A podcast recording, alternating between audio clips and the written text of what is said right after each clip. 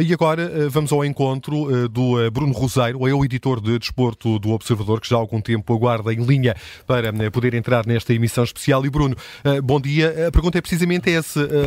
Implica, antecipa-se alguma implicação deste caso para o desfecho das eleições para a presidência do Porto? Um, bom dia.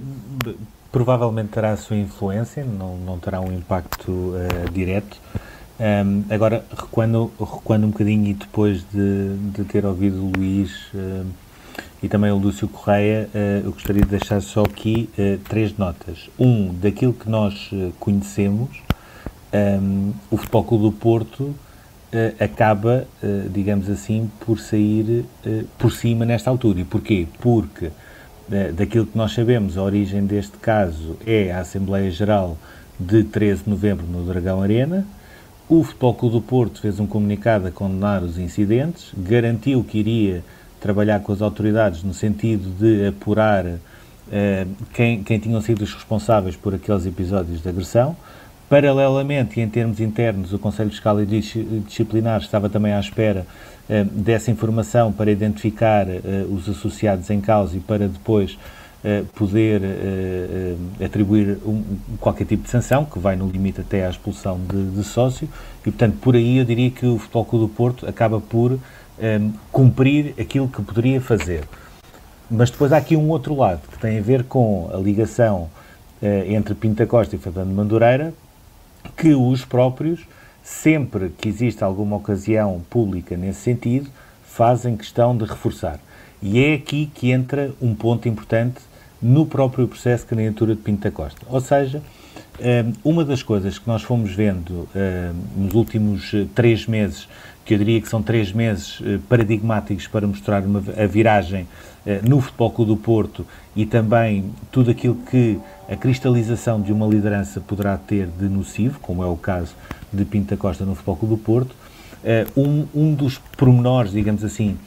que nós vimos foi pela primeira vez o topo sul do Estádio do Dragão, onde está a claque de Super Dragões, cantar o nome de Pinta Costa e ser assobiado uh, por outros associados que estavam no estádio, nomeadamente na bancada central, que são aqueles sócios também que têm lugar há, há mais anos e que seguem mais de perto a vida uh, do Futebol do Porto.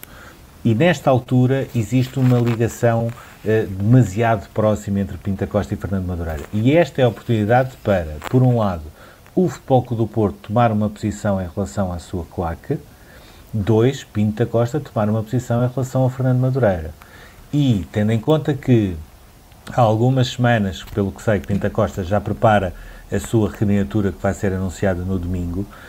inclusivamente a nível de eh, campanha de, de, quem vai tratar a parte da comunicação, como é que vão ser feitas as listas, eh, a, aproximação de João, João Rafael Kohler, por exemplo, eh, que ficará como responsável da parte financeira do clube nas listas de Pinta Costa, tudo isso agora tem este episódio limite, que é o que é que Pinta Costa vai dizer em relação a esta uh, detenção uh, de uh, Fernando Madureira. E depois, uh, perceber também aqui um ponto uh, em relação àquilo que o Luís uh, tinha falado de uma maneira mais global em relação à influência de Pinta Costa no, no do Porto, um, ehm, eu separaria ou acrescentaria aqui mais um ponto, que tem a ver com a influência e a capacidade de liderança de Fernando Madureira em relação aos Super Dragões.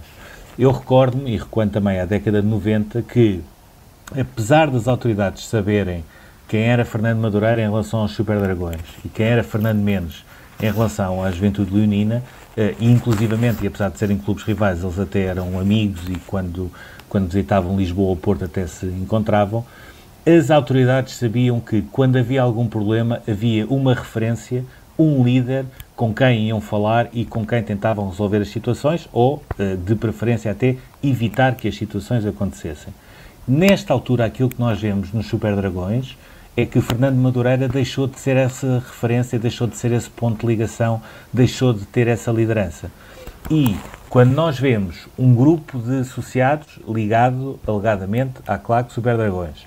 a arrebentar petardos na, na, junto à moradia de André Vilas Boas, esperar que o segurança do condomínio saia, e, e estamos a falar de um segurança de 64 anos, agredi-lo brutalmente, roubar-lhe o carro,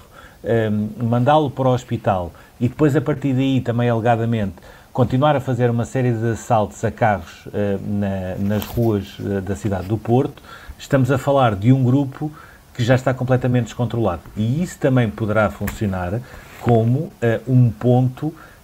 a ajudar a esta detenção de Fernando Madureira. Ou seja, aquilo que Fernando Madureira representava enquanto número um da claque Super Dragões foi-se diluindo com o tempo e isso também as autoridades vão sabendo